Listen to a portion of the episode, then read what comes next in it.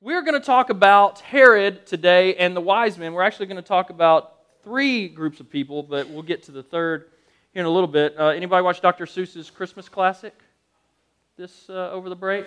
Huh? Cartoon or movie? Movie. Movie? Jim Carrey movie? Yeah. Cartoon? Yeah.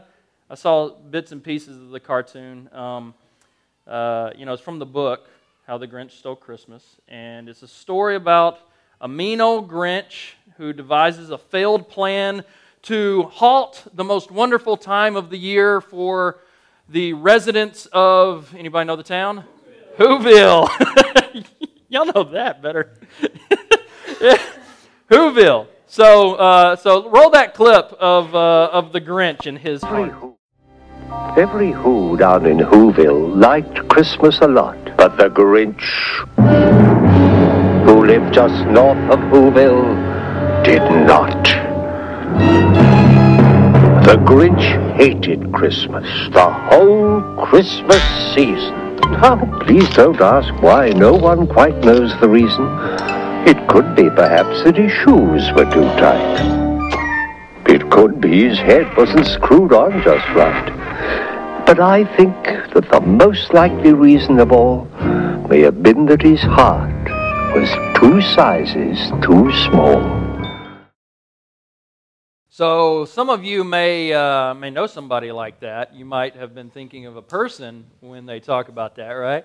Um, so what we're going to talk about today is that just as the Grinch couldn't stop Christmas from coming, uh, neither could King Herod the Great prevent the Christ child from being born as the, the king of the Jews in the little town of Bethlehem. And so in in iambic pentameter or whatever that is, I present to you a poem. Are y'all ready? Prepare yourselves. All the kings in the east, they saw the bright star, and though they thought the journey quite far, they loaded their camels with gifts for the baby. And one of them said, Let's rest a while, maybe. Let's stop at that castle and we'll speak to the king, and maybe he'll come with us, and more gifts he'll bring. This king was cold and had dirt in his soul, but he listened to the men and their prophecies old. He was afraid for his kingdom and his wealth and position. He smiled in their faces, but he feared their premonition. He said, Come back to the palace when you've found this new child, and I'll worship him too. And then he just smiled. For Herod knew full well what he was becoming. He'd be the king who stopped Jesus from coming. Thank you. Thank you. Yeah. Um, so I'll, there's more at the end. So, uh, so let's talk about Herod. Herod, historians have researched Herod. They know almost everything about Herod. There were so many details about Herod that I could not include because you would not be able to go eat lunch afterwards. That's how, on the one hand, how brutal he was, but then he died this horrific, nasty, gnarly death, right? And uh, so I can't tell you all of that. He was born in 73 BC, um, and his family had power, and they were already, you know, on top of the world, ruling people, and Herod came into that. And while Herod was in power, he, ga- he garnered uh, quite a reputation for just, I mean, extreme brutalness. Uh, and so he shed a lot of blood. And anybody who he thought was even a slight threat to his, to his throne, he would just kill him. He, he didn't care. His favorite wife killed her, his sons killed them. And, and so, I mean, he, he didn't care. It didn't matter. He just he was bloodthirsty for power. Now, um, Netflix, it, it, let's say Netflix is coming out with a new TV series about Herod. Who is, what actor do you think of that's just, oh, he's just evil and rotten to the soul, to the core? Not in person, but, but somebody who could play that guy, Herod. Who, who, who comes to mind? Al Pacino. Oh, that's a good one. Yeah. Somebody in the other church said, uh, who's his doppelganger? Um, De Niro. Said De Niro could do it too. Who? Joaquin Phoenix. Joaquin Phoenix. Yeah, that guy's pretty good at, at, at playing bad guys. Kevin Spacey. Oh, yeah. Yeah, Spacey. he could do it. Yeah.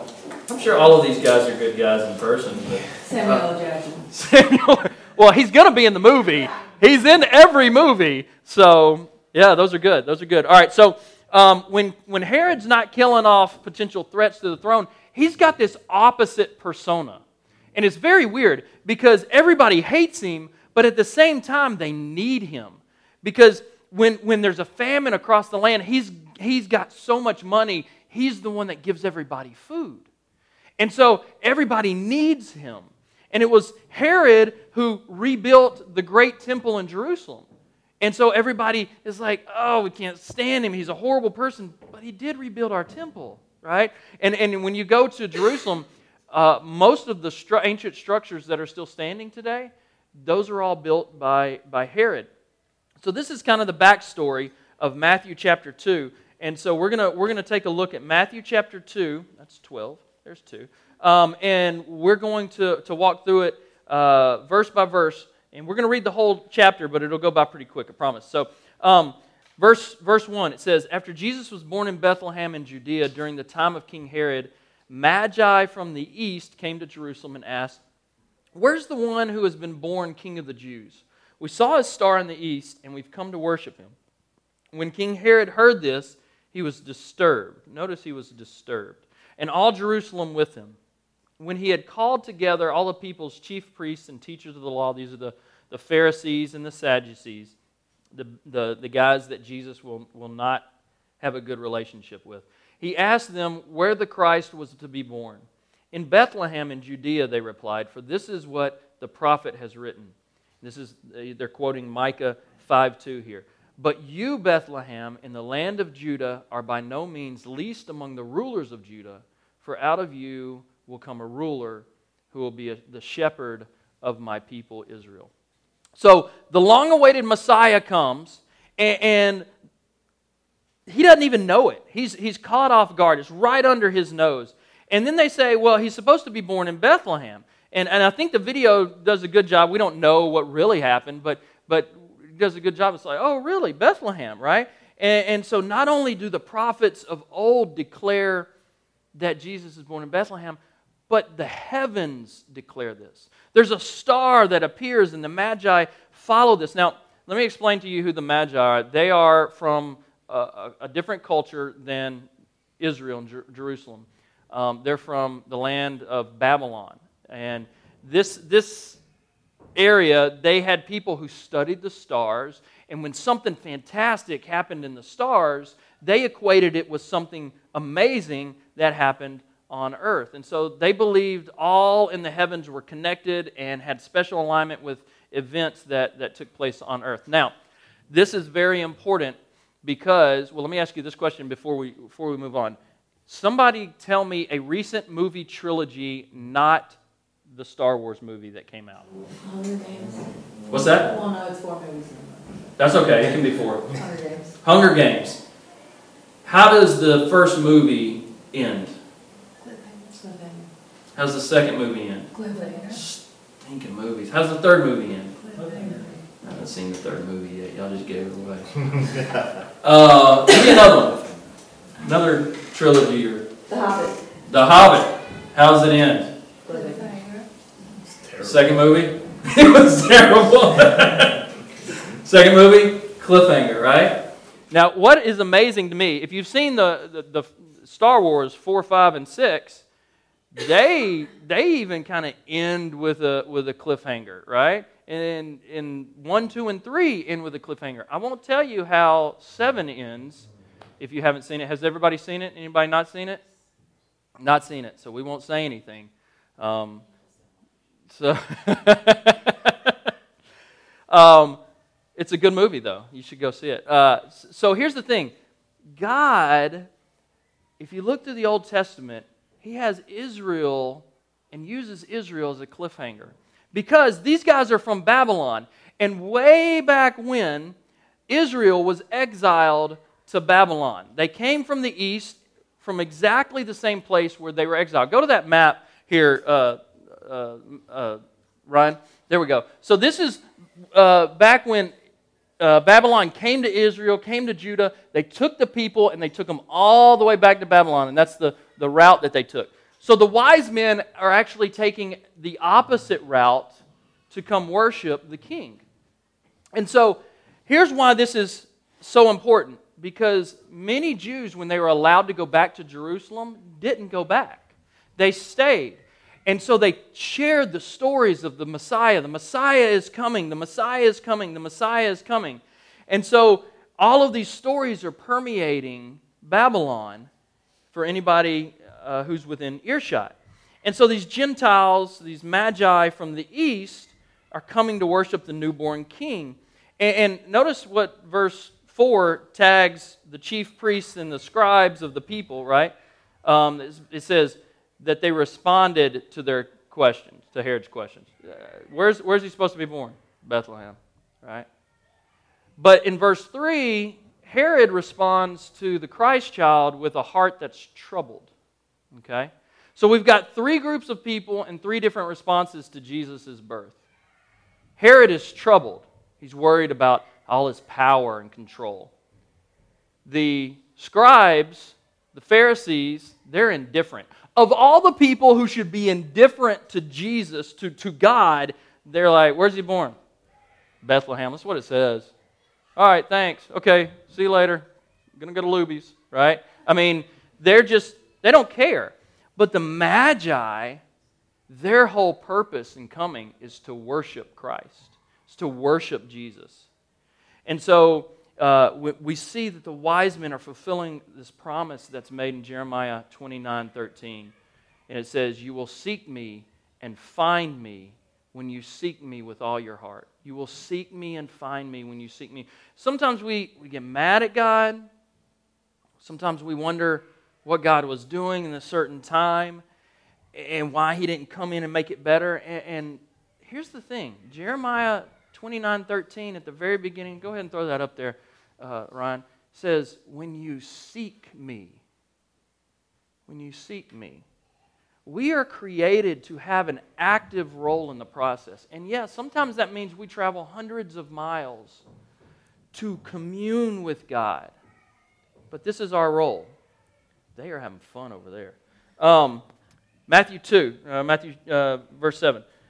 Then Herod called the Magi secretly, found out from them the exact time the star had appeared. He sent them to Bethlehem and said, Go and make a careful search for the child, and as soon as you find him, report to me uh, so that I may too go and worship him. It's a, just a big lie.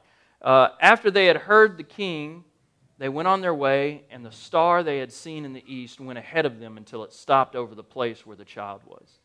When they saw the star, they were overjoyed. On coming to the house, they saw the child with his mother Mary, and they bowed down and worshiped him. Then they opened their treasure and presented him with gifts of gold and incense and of myrrh. And having been warned in a dream not to go back to Herod, they returned to their country by another route. So they go, they rejoice. They are so excited. They've gone hundreds of miles. They finally come to the king. They're pumped about it. Um, and this helps us also to understand how much time has passed because it says they came to the house. So they're not in the barn or, or the cave or wherever Jesus was born anymore. Surely somebody that night when Jesus was born uh, said, Oh my gosh, somebody just had a baby. Let's give our room up, right? Or maybe the census is over and everybody's gone home, so rooms are available. Um, but they're overwhelmed with emotion and they fall on their faces and they worship Jesus with gifts of gold, frankincense, and myrrh. Now, gold we know. Frankincense, the, the, the purpose is in the, the name itself, incense. And myrrh is um, myrrh is, is, a, is a sap, basically, that is kind of scraped off of a tree, and it's a gum resin. And they use it to prepare a, a body for, for burial. It's used for perfume, as we, we sang in the song too, but it's mainly used for perfume for the body. And so uh, this, is, this is, you know, not a fun gift that you want to bring to, to a newborn king, but it was so appropriate because of Christ on the cross. And so within the text, we, we see too that there's only two kings that are mentioned Jesus and Herod. One's granted the title, and the other one was born the king. So, verse 13 When they had gone, an angel of the Lord appeared to Joseph in a dream. He's used to this by now. They just, anytime they dream, it's like an angel comes, right? I, I, I eat Cheerios late at night and I have weird dreams, but he has good ones. When, when they had gone, an angel of the Lord appeared to Joseph in a dream. Get up, he said, and take the child and his mother and escape to Egypt. Stay there until I tell you, for Herod is going to search for the child to kill him. So he got up, took the child and his mother during the night, and left for Egypt, where they stayed, where he stayed until the death of Herod. And so was fulfilled what the Lord had said through the prophet, Out of Egypt I called my son. And that's, a, that's quoting Hosea 11.1. 1. It says, When Israel was a child, I loved him. And out of Egypt I called my son. So we see these prophecies being fulfilled. And this prophecy ties back to, to Egypt and, and back when the Israelites were slaves and, and Moses is called, is called to be the leader and calls him out. But in 16, um, we see Herod gets mad. It says, When Herod realized that he had been outwitted by the Magi, he was furious, and he gave orders to kill all the boys in Bethlehem and its vicinity who were two years old and under, in accordance with the time he had learned from the Magi. So a lot of time's gone by, apparently. And then it says, Then what was said through the prophet Jeremiah was fulfilled. A voice is heard in Ramah, weeping in great mourning, Rachel weeping for her children and refusing to be comforted because they are no more. Herod is a stinking madman. I mean, he has just gone ballistic when he learns that the wise men didn't come back to, to talk to him. And so he, the grammar indicates that Herod loses all control, that he just loses, he's just in a rage, a blinding rage. Matthew 19, chapter 2, 19. After Herod died, an angel of the Lord appeared in a dream to Joseph in Egypt. Don't you wish you would have these dreams, right, instead of the Cheerios chasing you? Um, and said, nobody else has those, and said, Get up, take the child and his mother, and go to the land of Israel, for those who were trying to take the child's life are dead. So he got up, took the child and his mother, and went to the land of Israel. But when he heard that Archelaus was reigning in Judea in place of his father Herod, he was afraid to go there. So, like father, like son, son took over, right? And so he didn't want to go back to that. Having been warned in a dream, he withdrew to the district of Galilee, and he went and lived in a town called Nazareth. So was fulfilled what was said through the prophets He will be called a Nazarene. So we have Jesus, he's called Jesus of Galilee. This is why. He's called a Nazarene. This is why. And we see Herod's days are numbered. Every tyrant has an end to their reign eventually. We saw that with Saddam Hussein. We saw that with, uh, what was his name in Egypt, Mubarak, right? We see these guys. And they're so evil and so mean, and they have an expiration date. And Herod, the appointed king of the Jews, is dead, and he leaves this horrible heritage. But Jesus, the one born king of the Jews, he's going to have a very different legacy.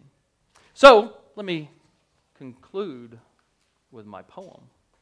And Herod, he lost all he controlled. His name is lost to the centuries old. He thought his reign would last forever and a day. Instead, he's got just two lines in the children's church play. He hadn't stopped Christmas from coming. It came. Somehow or another, it came just the same. King Herod eventually loses everything that he controls. King Jesus was, is, and always will be in control of all. And one day Jesus is coming back, right? The second advent. And we can't stop Christmas from coming, and we can't stop his second coming either. And so I want to challenge us, and I want to close with this.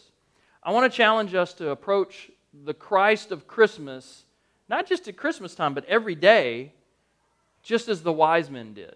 Don't, don't be filled with fear. Don't be filled with trouble. Don't be worried about what you can hang on to and your power and all of this stuff. Don't be indifferent either. I mean, uh, whatever. I mean, engage with Christ. Seek Him. Worship Him. And bow down before Him. And instead of gold, God, in, all throughout Scripture, especially the Old Testament, God says, I don't care about your gold. I don't care about your jewels. I don't care about any of that. I care about your heart and I care about your life. So instead of gold and frankincense and myrrh, offer to him every day your life as a gift worthy of the King of Kings. Let me pray for us. Father, we thank you for your Son, and we thank you for the, the birth of a Savior. We thank you for the, the death of our Savior. I wish that my sin had never put him there.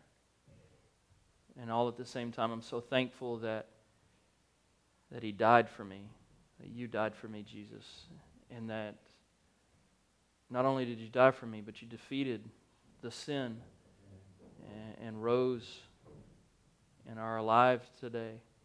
And so, Father, we ask that you will work in our hearts, make us alive. May we worship you. May we seek you with all of our hearts. May we not be indifferent and just live life and go through the motions and the routine. May we, may we honor you with our lives. And we ask this in Jesus, your wonderful, holy, and crucified name. Amen.